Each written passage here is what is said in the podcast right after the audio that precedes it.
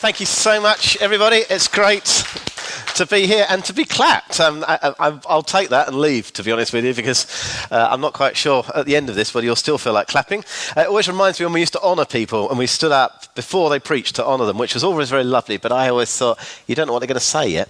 Anyway, uh, those of you who don't know me, my name is Andrew. It's great to be with you again here uh, this morning end of May, I bought myself a new book for my Kindle. And um, I'd heard about it, but to be honest with you, I'd, I'd never really been motivated to buy it. Um, but it was on special offer. Uh, and I hadn't actually realized uh, uh, until much later that I'd actually been listening to one of its authors' podcasts for a while, and um, I'd been quite impressed by them. And so um, the book that I was talking about is called The Ruthless Elimination of Hurry. It was by a guy called John Mark Comer. Now, unusually for me, um, after I'd read it, I actually recommended it to others to read too, which I very, very rarely do. And in fact, it even made its way onto the minutes of our uh, Jubilee Trustees meeting back in June for some reason. So, why did I feel so motivated by it? And to be fair, it wasn't the book per se that was, uh, w- was so much as the biblical principles that it was outlining. You see, if I said to you that you can enjoy more intimacy with God living from a position of rest and peace, if I said that, that you can grow in holiness by recognizing where it is that we live our lives now that is not conforming to the world's standards and can change them to be more reflective of God's ways. If I said that we can become a radical countercultural uh, community experiencing the presence of God in our lives and expecting God to break out through us into the lives of those around us. And in all of that, it's actually more fulfilling and fun than the way many of us live now, and not less fulfilling and fun. Wouldn't you be interested? Wouldn't that excite you? Wouldn't that motivate you? Well, I can tell you that this book doesn't do that. It's written by an American. Um, and it comes from a particular uh, perspective based on his life and the culture that, that he lives in. And it probably takes a much more individualistic uh, slant on the church than I would necessarily want to see because we are, after all, a body uh, called to be a body together. We are a community of brothers and sisters who gather around Jesus. We're not just a collection of individuals with a common belief, which is why some of us find uh, this kind of world of living in, in Zoom church meetings so difficult because we don't get to see each other. And it's so wonderful this morning to be able to see uh, 20 or so people who I haven't seen for ages, although I'm, I'm assuming it's all them because they're all wearing masks, so they might all just be bandits. But I think they're all um, the, the, the people that I know and love. So the book itself doesn't quite do all of that, and yet there was there was something about it.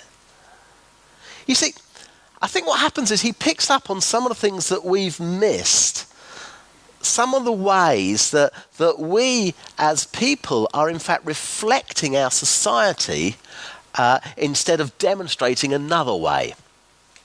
I'll give you a couple of examples. Uh, firstly, uh, we have allowed ourselves to become so connected that some of us feel anxious when we, when we put our phones down and, and don't look at them for a few minutes. In fact, some of us are so bothered that, that goodness only knows what would happen if we switched them off and left them at home for a few hours, as I quite often do because I keep forgetting mine. We've allowed ourselves, secondly, I think, perhaps to, to, to, to become so used to noise around us that, that we actually feel uncomfortable in silence. We make every effort, it would appear, to avoid it, putting headphones in our ears whenever we might be alone, might go on a journey, or even whilst exercising. I'm exercising, I've got to put something in my ears to make a noise. I think another one is, is we've allowed ourselves to become so busy and so driven by our need to be productive that we never allow ourselves time to just sit and think or even pray. I mean, praying without an agenda or, or list of things to ask God to give you right now. For many, to take the time to pray is, is, is more like a duty, something that we've got to do to tick off on our I've been a good boy, I've been a good girl list of achievements, things we've got to do today. So I want to just come back a little bit to some of the biblical stuff that we were looking at even in the kids' work just now uh, with family fun. Genesis 1 says this So, God created human beings in his own image. In the image of God, He created them. Male and female, He created them. God made us in His image. He made us to be like Him. And then just a little couple of verses further on from verse 31 says this Then God looked over all He had made, and He saw that it was very good. So the creation of the heavens and the earth and everything in them was completed. And on the seventh day, God had finished his work of creation. So he rested from all his work. God, pleased with his week's work, rested because it was good. Then into chapter 2, uh, a few verses down of, of, of Genesis. So the Lord God formed from the ground all the wild animals and all the birds of the sky. He brought them to the man to see what he would call them. And the man chose a name for each one. God gave Adam work to do in this case, uh, naming the animals, a bit later on, just kind of uh, uh, um, looking after creation. But God gave him work to do, and God was interested in how he would do it. What was he going to call the animals? What name were the animals going to have? God wanted to know. He was interested in what Adam was doing. And then in uh, chapter 3 says this when the cool evening breezes, uh, again, when the cool evening breezes were blowing, the man and his wife heard the Lord God walking about in the garden. So they hid from the Lord God among the trees. And the Lord God called to them, well, Where are you? So it appears that in the evening, God was taking his evening stroll in the garden. And he wanted to be with Adam and Eve. He wanted to spend time with them and chat. Can you imagine that? God wants to spend time and chat. It's the evening. It's lovely. What should we? Oh, let's have a chat. How are you getting on? If it hadn't all been ruined. But of course, that's why they had tried to hide from him in that particular verse. But that really is what life should have been like. It was what it was meant to be. We were meant to have good work that is uh, leaves you feeling fully satisfied. Fellowship with God that celebrates the good work that you've been enjoying and that you've been doing and good weekly rest that enjoys the results of all the work you've done. What's been happening? Let's have a time, a day off together and enjoy what's been going on. But instead of living our lives like that, we, in the last couple of centuries particularly, have been living consumer driven lives. So all the messages that you hear, all the messages that you see um, from, from, from advertising, which is everywhere, all the marketing that we're constantly bombarded with. Even I went to a motorway service station the other day and, and, and just going to loo, and there was adverts in my face. I can't even go to loo without somebody trying to sell me something. And all the messages are essentially this one thing get more stuff. If you got more stuff, you'd be happy. Get our stuff in particular, then you'd be very happy.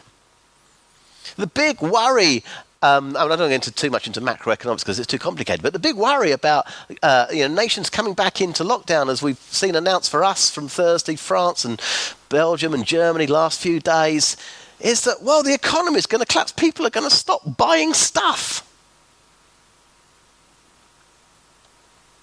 If you've got more stuff, you'd be happy. Do you know the reason I'm not very happy is because my phone is now two years old. I need to replace it with another one.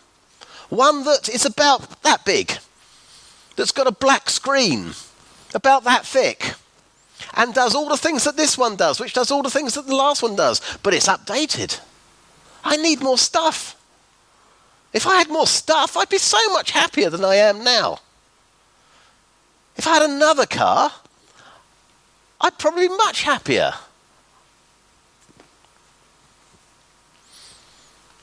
Well, the Apostle Paul, who was one of the early church leaders, wrote a letter to the church in Rome, and he says this He says, I plead with you, I plead with you, be a living, unholy sacrifice, the kind that God will find acceptable, because this is truly the way to worship Him.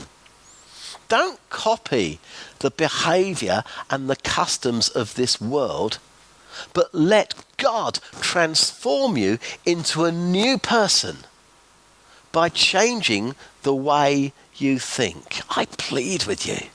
Let God transform you into a new person by changing the way that you think.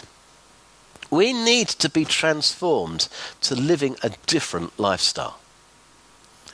A lifestyle that is ultimately acceptable and pleasing to God a lifestyle where we walk with the Lord in the garden and talk with Him.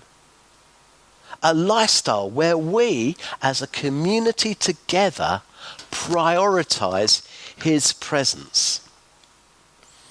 Right in the very first psalm, uh, the psalmist put it this way this is Psalm 1. He said this Happy are those who don't listen to the wicked who don't go where sinners go, who don't do what evil people do.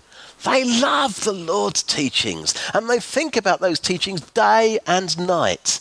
They are strong, like a tree planted by a river. The tree produces fruit in season and its leaves don't die.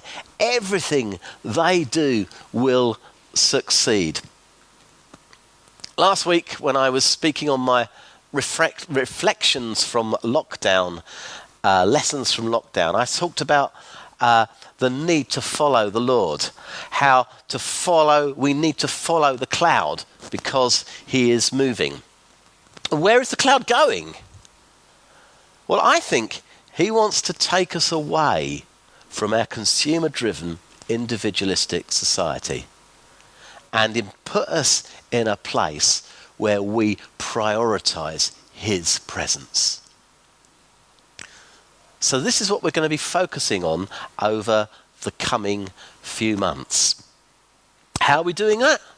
Well, we're going to follow and learn from the Master. If anyone knows how to live an unhurried life focused on the priority of God's presence, yet still fulfilling his calling and doing the work that the Father gave him to do, making disciples, yet leading a life of rest in God. It's Jesus. The one who made heaven and earth and all of creation, the one who walked with Adam and Eve in the beginning and wanted to enjoy what they were doing, the one who said, Come to me, all of you who are weary and carry heavy burdens, I will give you rest. So that's what we're going to do in our new series. We're going to look at Jesus' lifestyle and his teachings because right now we believe that the cloud, the Lord's presence, is leading us that way, leading us to do that. Now, I bought that particular book, as I mentioned earlier, because it was um, a special Kindle offer. Now, Mike Thorne has managed to get hold, obtain a few copies at a discounted price. So if you want to get hold of it, uh, you're quick, you can get one. Seven quid. Now, it's not a perfect book, as I said to you before, but in your small groups during this term, we would really like you to work your way through it uh, together and talk about how you can implement the biblical principles that it does highlight. Don't worry too much about how he implements them. Think about how do we implement these biblical principles that are being highlighted in our world, amongst our community, amongst us today. Because I think that when we have really learned how to live counter-cultural lives, we will be able to encourage the world around us who know nothing of Jesus' love for them and the eternal life that he brings. Yet are seeing all the things that they've been putting their hope in just crumble. The world needs to see Jesus by learning to operate out of his presence more. We can show them who he is and introduce him to them, as well as living lives that are fulfilled, restful, glorious, wonderful, that you'll think, this is amazing. So I wonder if we can just close just by, by praying together for a hand back to, uh, to Simon. Lord, we, we don't understand everything that's going on around us at the moment as the world enters into a pandemic, as we see a, uh, a major election taking place in next week, as, as we see all these different things happening, Lord, we, we say we don't know and don't understand what's going on in the world around us, but we do know you, and we do know that you called us to come to you with our burdens, with our heavy burdens, and to receive the rest that you gave us by living our lives prioritized, not around what the world says, but around your presence. So I pray, Lord, as we go through this next season, as we go through this next teaching series for the next few months, Lord, would you transform us by the renewing of our minds? Cause us to be people who are focused on you who can demonstrate the life and the love of God through the way we live our lives, who know no fear, but enjoy the glory and the presence of God at all times. Thank you, Father. Amen.